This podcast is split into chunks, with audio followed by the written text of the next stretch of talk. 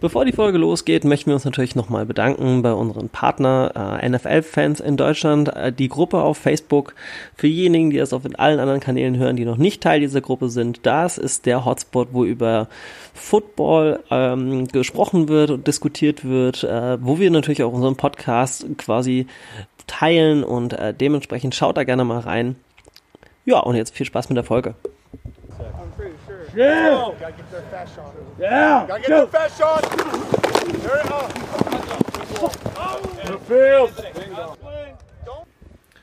Und damit herzlich willkommen zum Quarterback Club Germany. Mein Name ist Patrick. Ich begrüße euch. Leider ist der Florian heute auch nicht da, aber der kommt auch bald wieder, versprochen.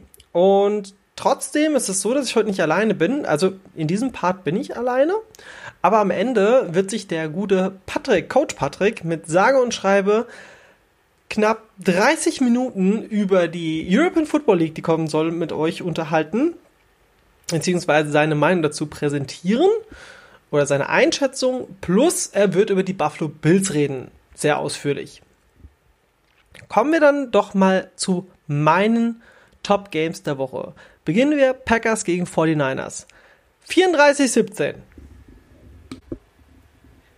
switchen wir auch direkt zu den, beziehungsweise das heißt switchen. Schauen wir uns doch einfach direkt die Stats an. Aaron Rodgers, vier Touchdowns, 305 Passing Yards. Rushing Yards, Aaron Jones, 58. Tyler Irvin, 24 Rushing Yards. Aber Receiving Yards, Devontae Adams, 173 Yards. Der Junge ist der Wahnsinn. Devontae Adams für mich einer der besten Spieler diese Saison und äh, mit einem Touchdown in diesem Spiel.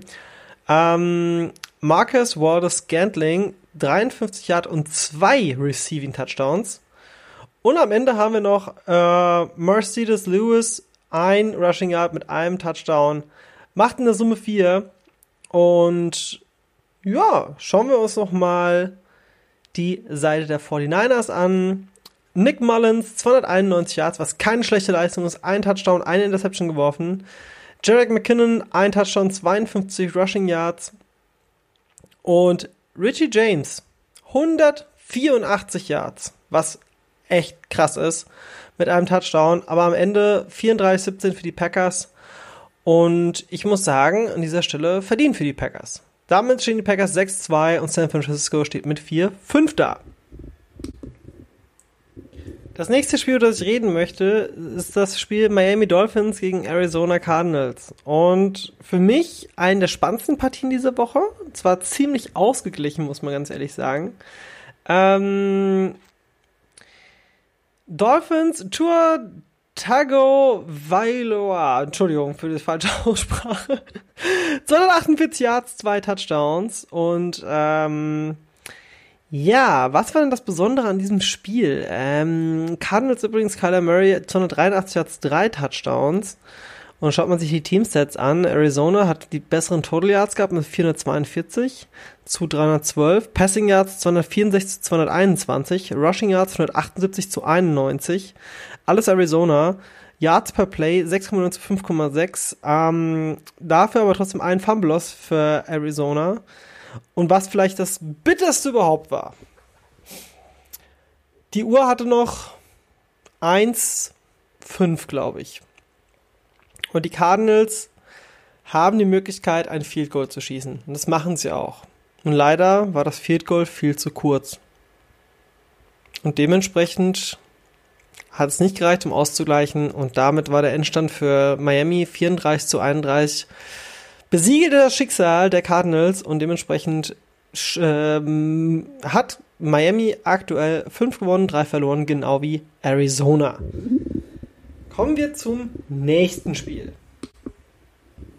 Und das ist, also, bevor ich zum wöchentlichen Highlight komme, möchte ich ganz kurz über etwas sehr Trauriges reden. Patriots Jets. Die Patriots haben sehr knapp 30-27 gewonnen. Was war denn da bitte los? Also, man könnte fast meinen, dieses Jahr läuft bei den Patriots gar nichts und es ist einfach nur noch Chaos und also, ja, sie haben gewonnen, aber du bringst doch nicht gegen die Jets, die aktuell wirklich, also ich glaube, das war der höchste Score der Jets dieser Season. Wir reden von den New England Patriots. Dem Team, das die letzten Jahre, ja, natürlich mit Tom Brady, aber das ist ja nicht so, dass das, das komplette Team ausgetauscht wurde. Und dann sowas. Also ich bin, ich weiß nicht, was ich davon halten soll. Fakt ist einfach der, die New England Patriots sind für mich leider die Saison schon abgeschrieben, da wird nicht mehr viel passieren. Dass die Jets fast noch gewinnen, also naja, ich denke, da wird das ein oder andere äh, Wechsel dich ein passieren in dieser Saison. Also ich glaube, dass die Patriots sich gegen Ende der Saison komplett neu aufstellen werden und die neue Season nächstes Jahr ja, also mal gucken, was, ob sie jetzt vielleicht sogar auf Draft-Pick gehen. Also es ist natürlich sehr früh immer noch und man kann immer noch was reißen, aber boah, ich sehe eigentlich da ziemlich schwarz. Ich bin auch ein bisschen enttäuscht. Ähm, overall, Ken Newton habe ich anfangs mir mehr erwartet von der Saison und naja, schauen wir mal, wie es weitergeht. Kommen wir nun zu dem vielleicht krassesten Spiel dieser Woche und vielleicht auch eines der krassesten Spiele der aktuellen Season. Ich rede von New Orleans Saints gegen Tampa Bay Buccaneers. 38 zu 3 für die Saints. Fangen wir mit einem Rekord an. Tom Brady, drei Interceptions zum ersten Mal seit Woche 3 2011. Das ist neun Jahre her. Neun Jahre. Neun Jahre und sechs Spielwochen. Und es gab ein Field Goal, das die Bucks getroffen haben. Und das war's. Und der Rest hat Drew Brees mit seiner Mannschaft komplett dominiert. Schauen wir uns nochmal die Stats an. Drew Brees, 222 Passing Yards, 4 Touchdowns, 0 Interception. Taysom Hill, 54 Rushing Yards. Alvin Kamara, 40 Rushing Yards, 1 Touchdown. Adam Troutman, 39 Receiving Yards, 1 Touchdown. Emmanuel Sanders, 38 Receiving Yards, 1 Touchdown. Josh Hill, 14 Receiving Yards, ein Touchdown. Traquan Smith, 14 Receiving Yards, ein Touchdown. Overall Team Stats. Also Tom Brady 209 Yards, 3 Interceptions. Übrigens noch, bevor wir zu den Team Stats kommen. Ähm, und sonst lief da halt gar nichts. Und schaut man sich jetzt einfach mal Team Stats an. Total Yards 194 Tampa, New Orleans 420. Passing Yards Tampa Bay 186 zu 282. Rushing Yards 8 zu 138. Yards per Play 4,2 zu 5,8. Fumble Loss New Orleans 2. Interception Thrown Tampa Bay 3. Third Down Conversions 11%, Tampa Bay New Orleans 64. Time of Possessions 19,56 zu 40,04. Penalties Tampa 5 zu 3.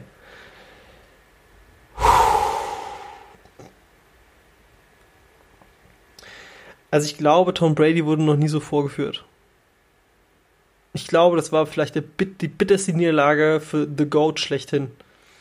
Und ich hätte sehr, sehr gerne natürlich heute mit Flo gerade über das Spiel gesprochen, aber vielleicht können wir dann nächste Woche nochmal drüber reden. Weil das war schon. Boah. Ich habe ja viel erwartet, aber das. Naja. Schauen wir uns nochmal ganz kurz die Ergebnisse der anderen Spiele an. Steelers gewinnen 24 zu 19 gegen die Cowboys. Die Raiders schlagen die Chargers äh, auf 31-26. Raiders immer noch so ein kleiner Geheimfavorit von mir. 5-3 inzwischen übrigens. Ähm, Broncos werden besiegt von den Falcons mit äh, 34 zu 27 für die Falcons. Seahawks Bills wird gleich Patrick noch was dazu sagen. Ravens Colts. Ravens gewinnen 24 zu 10 gegen die Colts und stehen damit 6-2 zu 5-3. Die Texans gewinnen Jaguars 2, äh, 27-25 für die Texans. Panthers, Chiefs. Chiefs rücken auf 8-1 mit 33 Punkten, Panthers 31. Die Vikings gewinnen gegen die Lions mit 34 zu 20 und die Tennessee Titans gewinnen gegen die Bears mit 24 zu 17. Und das Washington Football Team verliert gegen die New York Giants mit 23 zu 20. Und damit ist auch meine Woche für diese Woche vorbei, meine Week 9. Und ja, schauen wir, dass nächste Woche hoffentlich Flo wieder mit dabei ist. Und ich möchte mit ihm auf jeden Fall noch über das Temperspiel reden.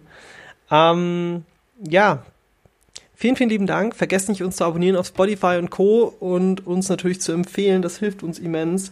Und wir freuen uns natürlich über jeden neuen Gast, der hier mit dazukommt und sich mit uns an dieser wolligen Freude des Footballs erfreut. Mein Name ist Patrick.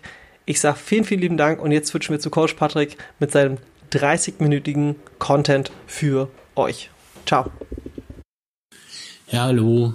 Ähm, hier ist Patrick, der Coach Patrick. Und ähm, der andere Patrick hat mich gefragt, ob ich ganz kurz ein Statement zur European League of Football, der ELF, äh, abgeben kann und was ich davon halte. Ja, da hat der Summe mal einen rausgehauen, ne? Das ist so das Erste, was ich äh, gedacht habe. Also kurz Zusammenfassung. Coach Esume hat äh, anscheinend seine Kontakte spielen lassen zu den Medien, zu den Teams und äh, zu anderen äh, Personen im Footballbereich und äh, generell im Sportbereich hier in Deutschland und hat am letzten Dienstag äh, bekannt gegeben, dass es eine neue Footballliga in Europa geben werden, äh, geben soll.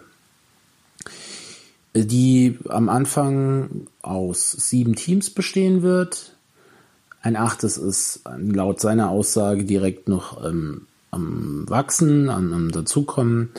Und äh, mittelfristig möchte er mit 20 Teams ganz verteilt über, über Europa in vier Conference eine professionalisierte Football-Liga spielen lassen und er ist Commissioner.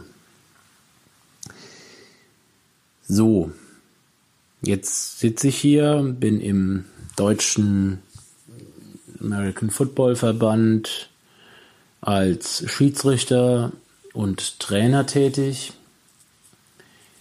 und denke über diese Sachen nach und mache mir Gedanken, wie es wohl weitergeht mit meinem geliebten Sport in Europa. Ähm,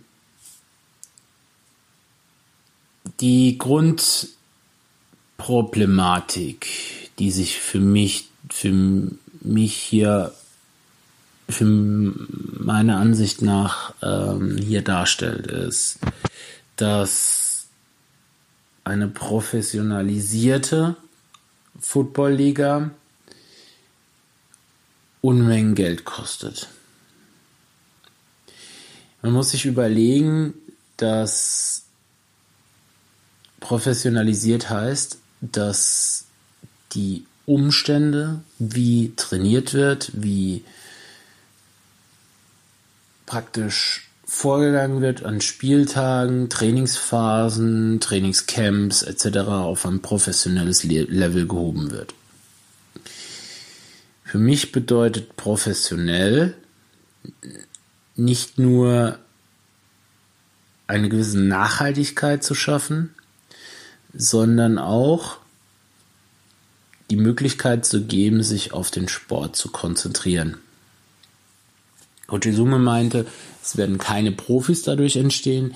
Das halte ich für nicht möglich. Es werden Profis, es müssen Profis entstehen. Einfach aus dem bestimmten Grund, wenn ich ein, wenn ich Football professionalisieren möchte und das Ganze professionell spielen möchte, auf einer professionellen Ebene spielen möchte, dann kostet das sehr, sehr viel Zeit. Zeit ist was, das wir in Deutschland als Sportler nicht haben wenn wir nicht dafür bezahlt werden. Weil, nehmen wir mal das Beispiel, ich arbeite in einem 8 bis 4 Job und bin dort eingespannt. Und das ist nur 8 bis 4 Job. Also wir, wir haben zig und zig, abertausende, Millionen an Schichtarbeitern. Jetzt nehmen wir einfach das 8 zu 4, 8 bis 4 Beispiel. Das heißt, ich stehe morgens auf, gehe auf die Arbeit, komme vier, nennen wir mal eine halbe Stunde Fahrt, komme vielleicht um halb fünf nach Hause. In einer professionierten Footballliga muss ich eigentlich äh, davon ausgehen, dass jeder Spieler jeden Tag trainiert dann noch. Jeden Tag bedeutet nicht Mannschaftstraining, sondern jeden Tag bedeutet äh, montags gehe ich ins Fitnessstudio, dienstags habe ich Mannschaftstraining, mittwochs gehe ich ins Fitnessstudio, donnerstags habe ich wieder Mannschaftstraining, vielleicht freitags eine Krafteinheit mit dem Team. Und samstags und sonntags dann für mich individuell. Jetzt arbeite ich acht Stunden, nehme dann noch in Kauf, ins Fitnessstudio zu gehen und gehe morgens dann wieder arbeiten und das Ganze dann über ein Jahr Was macht, macht eine professionalisierte äh, Footballliga, die äh, von August bis Oktober spielen soll? Ähm, wenn die Menschen, also wenn die die Zeit einfach nicht haben.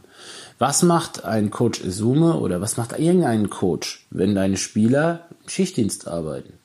Weil sie müssen ja arbeiten gehen. Die müssen arbeiten gehen, weil es ist ja nur professionalisiert ist. Aber es ist nicht so, dass sie nicht arbeiten. Sie können nicht davon leben. Ich stelle mir das ultra schwer vor. Ich stelle mir das sehr, sehr, sehr heftig vor. Also ich habe, Patrick hat es ja mehrere, mehrere Male erwähnt, ich habe selbst GFL 2 gespielt, da war ich fünfmal die Woche trainieren und eingespannt sportmäßig. Ähm, und war da auch nur halt Durchschnitt. Besser war ich nicht. So realistisch bin ich einfach, ja. Äh, besser war ich nicht. War durchschnittlicher O-Liner in der GFL 2. Fertig. Mehr nicht. Die Topspieler müssen ja immer noch eins draufsetzen, weil viel mehr Zeit hatte ich nicht, um, um mehr zu trainieren. Also, was machen die da nochmal? Dann hm, sitzt, um, um mal von, von der Spieler- und Coaches-Sicht wegzugehen, dann stellt sich für mich dann auch die Frage, wie reagiert der Deutsche Footballverband? Oder was, wie, wo kommen die Spieler her? Das ist ja auch noch eine interessante Frage. Es ist ja nicht so, dass äh, ich hier, ich, er will mit acht beginnen, sagen wir mal 400 Spieler ähm, in Deutschland rumsitzen und warten, bis eine professionelle Liga gegründet wird. Also die müssen ja irgendwo herkommen und die müssen Erfahrung haben. Du kannst ja auch keine Rookies, du kannst ja keinen kompletten Anfänger da reinstellen, wenn sie professionalisiert und auf einem höheren Level stattfinden soll. Das heißt, GFL-Teams werden bluten. Ausbluten. Weil Topspieler sollen ja dann das Team verlassen. Jetzt ist aber der Markt beziehungsweise das Angebot an Spielern, die das höhere Level spielen können und auch dieses höhere Level beibehalten können, natürlich nicht unendlich. Wir haben, wir haben in Kaiserslautern vielleicht zwei, drei, vier Spieler gehabt, die GFL 1 Niveau hatten. Aber wir hatten auch mehrere Spieler, die gerade so GFL 2 Niveau hatten. Wenn überhaupt. Ja, also Fakt ist, das Niveau in Deutschland, speziell im deutschen Footballverband, wird sinken weil die Spieler von unten nachgezogen werden müssen, hoch auf die höhere Ebene. Das heißt also, die Qualität des Footballs rein in der GFL, GFL 2, Regio, Oberliga wird niedriger. Das ist ganz klar. Und es ist auch nicht unendlich Zulauf. Es gibt ganz viele Menschen, die ins Training kommen, die mittrainieren, die ein paar Wochen kommen denen das Spaß macht, die auch weitermachen wollen, aber dann immer noch dieser Arbeitgeber im Nacken sitzt, der sagt, okay, wenn du Football spielst, hast du eine höhere Verletzung, was ich für einen Mythos halte, aber ist ein höher, hast du eine höhere Verletzungsgefahr. Das machst du nicht.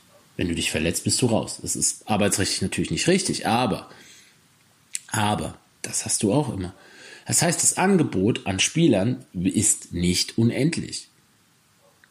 Dann kommt noch dazu, was machen die professionalisierten Teams, wenn die Spieler von Frankfurt, von Stuttgart, von München, von Berlin, von Braunschweig, von Hildesheim, wenn die alle weggehen, kriegen die dann was dafür, die Vereine? Im Fußball ist es so, dass selbst wenn du in den unteren Klassen dich bewegst, du eine Ausbildungsvergütung kriegst. Eine Ablöse.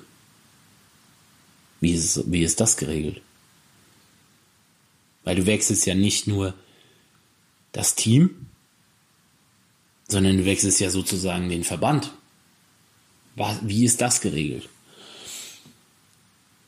Sind dann die Teams, die es in Deutschland gibt und ihre Strukturen im deutschen Football angepasst haben, die Gelackmeierten? Schwäbisch Hall hat eine Sportakademie, Internat. Die haben alles ausgelegt, um, um, um Football bei, in diesem Ort Schwäbisch Hall beizubringen, den Leuten beizubringen, nahezubringen. Die haben ein Stadion neu gebaut. Die, die haben eine Infrastruktur, die ist, die ist professioneller wie jedes Team, das, das Coach Esume jetzt aus dem Boden stampfen möchte. Die Infrastruktur ist da. Ja, was machen die? Serienmeister? Oder gehen denn auch die Team, die, die aus, die Jungs weg? Dann das Finanzielle. Ein Sponsor, der in Berlin beispielsweise in Football investieren möchte, der hat in der ersten Liga die Rebels, in der zweiten Liga die Adler. Ja, aber wenn es da jetzt noch was drüber gibt, hm, warum sollte ich investieren in in die erste, in die erste Liga, wenn es doch noch was Höheres gibt. Was ist für den Sponsor dann noch, ist das noch lukrativ? Macht es den Sport kaputt oder bringt es Möglichkeiten? Das ist die Frage, die ich mir stelle. Und das soll jetzt auch keine Wertung sein. Ich, ich möchte da nicht in irgendeine Richtung gehen. Entschuldigung. Es ist einfach nur ein Gedankenkonstrukt, an was alles zu denken ist. Ich finde die Idee gut. Ich finde die Umsetzung, was er bis jetzt gesagt hat, auch gut. Es wird einen Haufen Geld kosten. Es muss nachhaltig sein. Wenn es nicht nachhaltig ist, macht es einfach nur den, wirst es den Sport einfach nur wieder zurück. Ich, wir hatten ganz wenig Entwicklung im Football Deutschland in den letzten Jahren.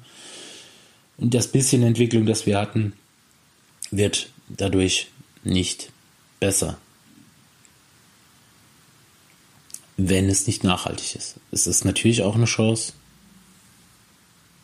aber wir werden sehen. Entschuldigung. Naja, es ist ein, es wird ein langwieriges Projekt sein, weil die Fans und die Einnahmen am Anfang natürlich nicht sehr hoch sein werden. Das müssen, muss jeder Investor ganz klar darüber sein. Football ist immer noch es drängt zwar in den Fokus, aber es ist immer noch ein Randsport. Und der muss erstmal umgesetzt werden, äh, in den Fokus gebracht werden.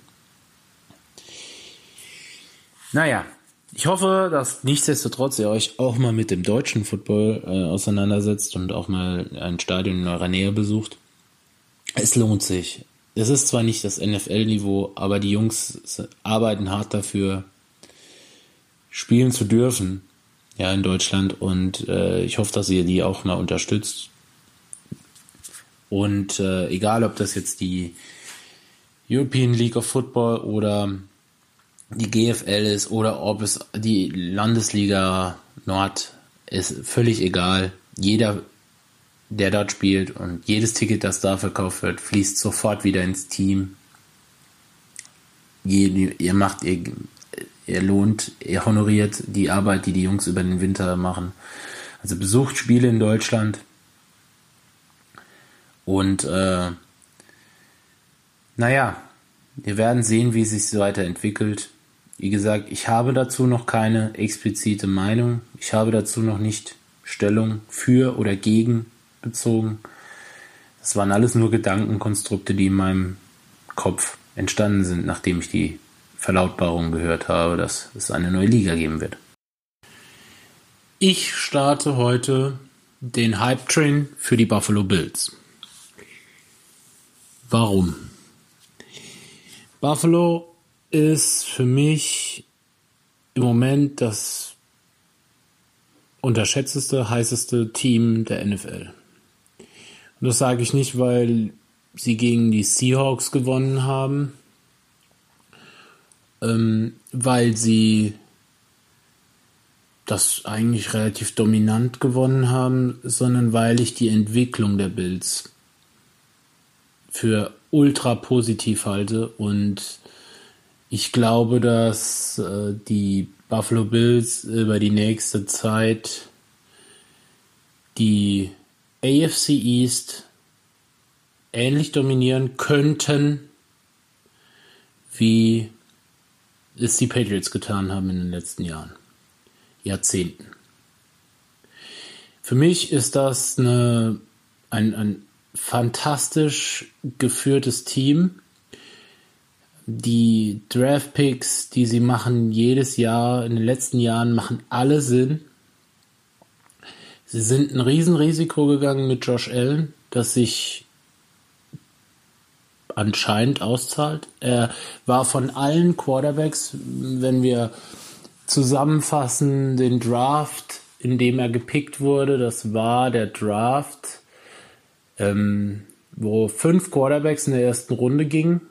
Das war zum einen Baker Mayfield äh, zu den Cleveland Browns, Sam Darnold zu den zu den, äh, damals ging er zu den New York Jets, genau, New York Jets. Josh Rosen zu den Arizona Cardinals. Ähm, dann kam Josh Allen zu den Bills und äh, an 32 äh, haben die Ravens nochmal in, in die Runde getradet und haben dort Lamar Jackson geholt. Ähm, alle zusammen, alle Quarterbacks zusammen, wenn ich jetzt eine Wahl treffen würde, würde ich mich nach dieser Entwicklung in den letzten Jahren immer für Josh Allen entscheiden. Die Entwicklung, die er nahm, vom Quarterback, der aus Wyoming, also Wyoming ist ein, kein Powerhouse im College Football. Wyoming ist eher ein kleines College, beziehungsweise jetzt nicht mal von der Größe her, sondern eher vom Football. Programm her ist das eher ein kleines College, das relativ wenig äh, hohe Recruits kriegt. Also ganz kurz für die, die da ähm, nicht so involviert sind im College Football. Also wenn man aus der High School kommt, bekommt man in, ja, gibt es gewisse Agenturen oder, oder äh, gewisse, ja, ich, ja, ich nenne es einfach Agenturen, äh, sind Ratingagenturen sozusagen, die Spieler, äh, Highschool-Spieler raten. Und das ist so in Sterne aufgeteilt. Also wenn man vom Five-Star-Recruit spricht, dann ist das das Höchste, was es gibt. Und dann gibt es halt auch ähm, bis zu hin zu gar nicht gerankt, ja. Ähm, das ist dann so gestaffelt. Und die und die großen Colleges, also große Colleges momentan. Alabama, das Programm läuft gut. Ähm, Clemson, äh, Notre Dame, traditionell gut. Äh, Ohio State. Ähm, das sind so die großen Namen im College und Wyoming ist dann eher ein kleines College wenn Interesse besteht, kann man auch kann, kann man auch gerne mal über so wie wie funktioniert College Football eine Folge machen. Das ist gar kein Thema. Dafür müsst ihr einfach euch melden und dann kann kann man darüber auch mal reden, was College Football angeht. Nur so eine kurze Erklärung. Wyoming, wie gesagt, wo er herkommt, ist eher ein kleines College mit wenig hohen Recruits, die die eigentlich ja auch eher in der in der äh, unteren Klasse des des College Football angesiedelt sind. Da kam er raus. Was er halt von Anfang an hatte und was ihn auszeichnete und auch immer noch auszeichnet ist, dass selbst er, also dass keiner, kein Quarterback, der aktuell in der NFL ist, so einen Arm hat, so einen starken Arm hat wie Josh Allen. Er hat mit, Abs ja, mit Abstand vielleicht übertrieben, aber er hat den stärksten Arm der Liga. Keiner kann den Ball weiter downfield werfen. Und wenn ihr euch den mal anguckt, dann seht ihr auch, dass gewisse Bälle, bei denen, die er wirft, so unfassbar locker aussehen und die mit so einem unfassbar schnellen Zip, also unfassbar schnell zum Mann kommen und das sieht so locker und einfach aus und der Arm ist einfach so stark und er hat in den letzten Jahren eine Entwicklung gemacht.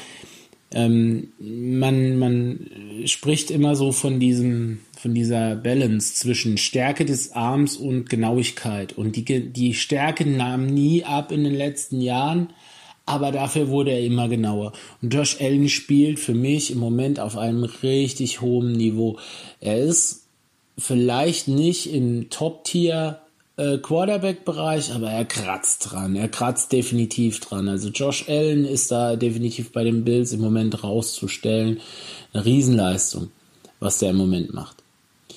Und ich möchte es noch nicht mal so sehr auf das, ähm, das Spiel gegen die Seahawks äh, runterbrechen, weil die Seahawks Defense, das war ja auch das, was ich immer gesagt habe, die Defense der Seahawks ist nicht gut äh, sie ist mittlerweile historisch schlecht.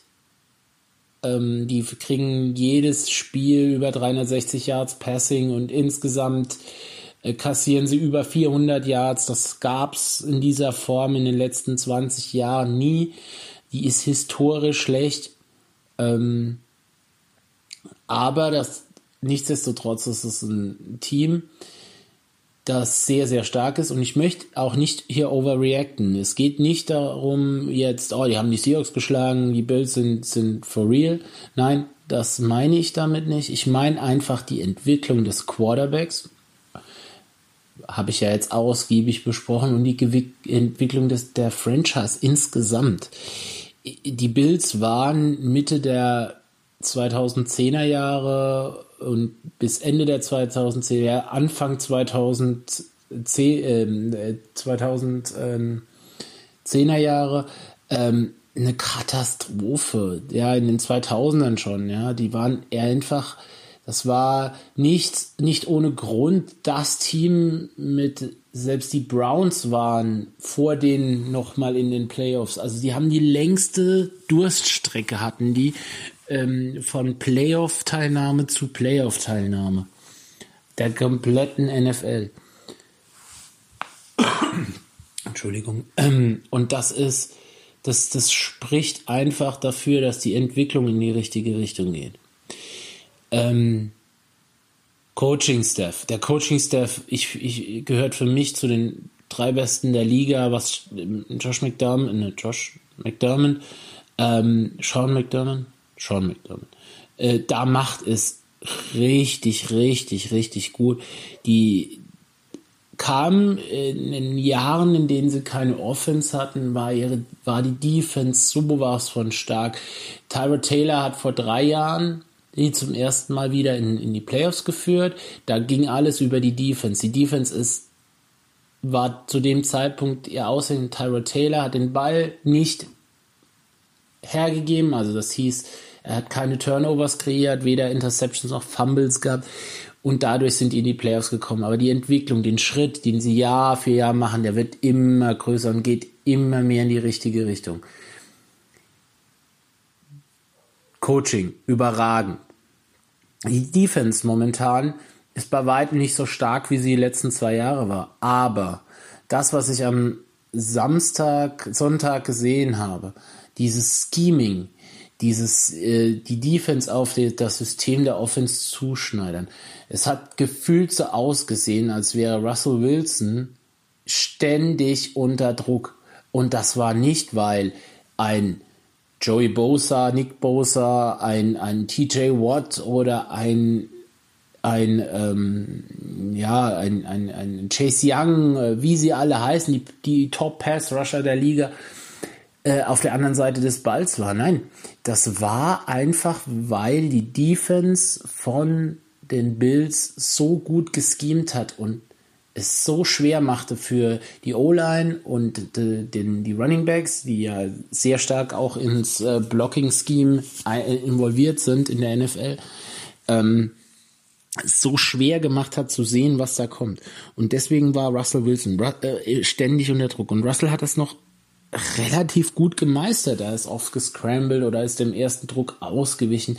Aber dann kam der zweite nach und dann haben sich die Sacks auch gut auf das Spiel, äh, auf die Spieler der Bills verteilt und auf die Linebacker, D-Line. Das war richtig, richtig gut. Das war Next Level Shit. Was nehme ich aber generell aus dem Spiel mit? Ähm, ich möchte auf beiden Seiten nicht overreacten. Also für mich ist immer noch nie, sind die Bills immer noch äh, ein Team, das, das sehr gut ist, das in die richtige Richtung sich entwickelt, von dem man aber nicht so viel erwarten darf. Äh, es werden immer wieder Rückschläge passieren. Ähm, sie sind für mich auch immer noch einen Schritt weiter als die Dolphins, also schon ein Jahr weiter in ihrer Entwicklung wie die Dolphins. Also für mich ganz klar Kandidat Nummer eins, ähm, die, die AFC East zu gewinnen. Die werden in die Playoffs kommen. Die werden womöglich auch weit in den Playoffs kommen. Also hm, ich denke, dass, dass sie ähm, die Kandidat, also das Team sind, das für mich so AFC Divisional Round auf jeden Fall. Also die Playoff werden, äh, Wildcard werden sie überstehen. Die Divisional Round, da kommt es drauf an, wie ist ihr Rekord? Spielen sie in Kansas City vielleicht da schon?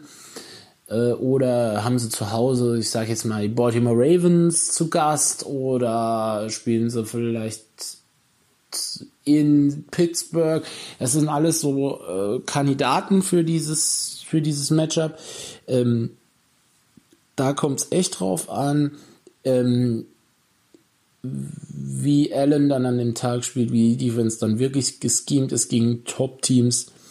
Ähm, sie haben diese, diese hundertprozentige Playoff-Erfahrung, wie es dort abläuft, haben sie nicht.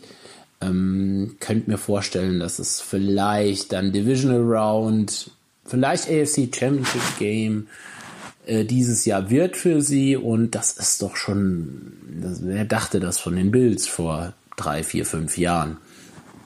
Ähm, auf Seiten des Seahawks möchte ich eigentlich auch nicht overreacten.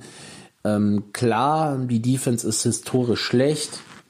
Ähm, die Russell ist eigentlich der, Russell Wilson ist eigentlich der Einzige, der im Moment so richtig hundertprozentig abliefert. Klar, mit seinen Receivern zusammen und ohne O-Line wird es nicht. Äh, wird eh, geht eh alles in Bach runter, aber ähm, für mich immer noch ein Top-Team in, in, der NFC auf der Seite. Ähm, ganz klar, das äh, werde ich nicht overreacten und jetzt die, die Seahawks hier in Grund und Boden reden. Für mich immer noch ein Top-Team, immer noch ähm, dabei abzuliefern und werden auch, äh, ich sehe die, die, die Cardinals zwar gut, aber zu inkonstant. Von den Rams bin ich nicht überzeugt und meine 49ers werden Gentleman-Tanking betreiben und jetzt äh, vielleicht in der Division noch ein, zwei Spiele gewinnen oder, oder so, aber mir ist von den, von den 49ers auch nicht mehr zu erwarten aufgrund der ganzen Verletzungen. Äh, deswegen ganz klar, äh, hier haben zwei zukünftige Sieger von, von ihren Division gegeneinander gespielt und ähm, die Bills hatten einfach äh, den besseren Tag, das bessere Scheme, wurden auch meines Erachtens ein bisschen outcoached. Ähm, zu den Statistiken möchte ich eigentlich nichts sagen, weil äh, die, die Passing Yards von, von äh, Josh Allen sprechen für sich. Äh, einfach mal auf die, einfach nur mal drauf achten, in welchem Quarter er die 400er Marke oder zu welchem Zeitpunkt er schon die 400 Yard Marke überschritten hatte Und dann werdet ihr sehen, warum ich sage, sie wurden outcoached. Und ähm, auch das Playcalling war gigantisch. Also sie hatten, glaube ich, fünf Designed Runs im, im erst, in, in der ersten Halbzeit. Ähm, das komplett auf die Schultern von Josh Allen äh, abge, abgewälzt und er hat geliefert. Ähm, da was zu bei, bei den Seahawks auch noch zu erwähnen ist, äh, es wird ja immer über den Pass Rush gesprochen und dass kein Druck generiert wurde. Klar, ähm, von der Line selbst war wenig Druck zu sehen, aber äh, Josh Allen wurde siebenmal gesackt. Und das, die Seahawks haben ultra aggressiv gespielt, sehr, sehr viel geblitzt und so weiter. Jedoch, wir, wenn ich vorne einen Linebacker mehr schicke, macht das natürlich hinten Raum offen für, für die Angreifer und um sich freizulaufen und Bälle zu fangen. Deswegen ähm, diese Statline mit den, mit den sieben Sacks, äh, der, nichtsdestotrotz auch mit Carlos Dunlap, den sie, den sie ja getradet haben, äh, ist da noch ganz, ganz viel Luft nach oben, was, was den Pass Rush, Rush bei den Seahawks angeht. Ja, das ist mein Take zu den Buffalo Bills hauptsächlich und was da passiert ist am Wochenende. Ich hoffe, wir hören uns nächste Woche wieder und äh, bis dann. Eine schöne Woche. Yeah! Gotta get their fast shot. Yeah! Gotta get their fast shot! There it up. The field! Don't cross the hash. Yeah! Yeah! To go! Run him, run! Stay on, stay on! That him, boy. Angela, That's a sack on the ball. Good job.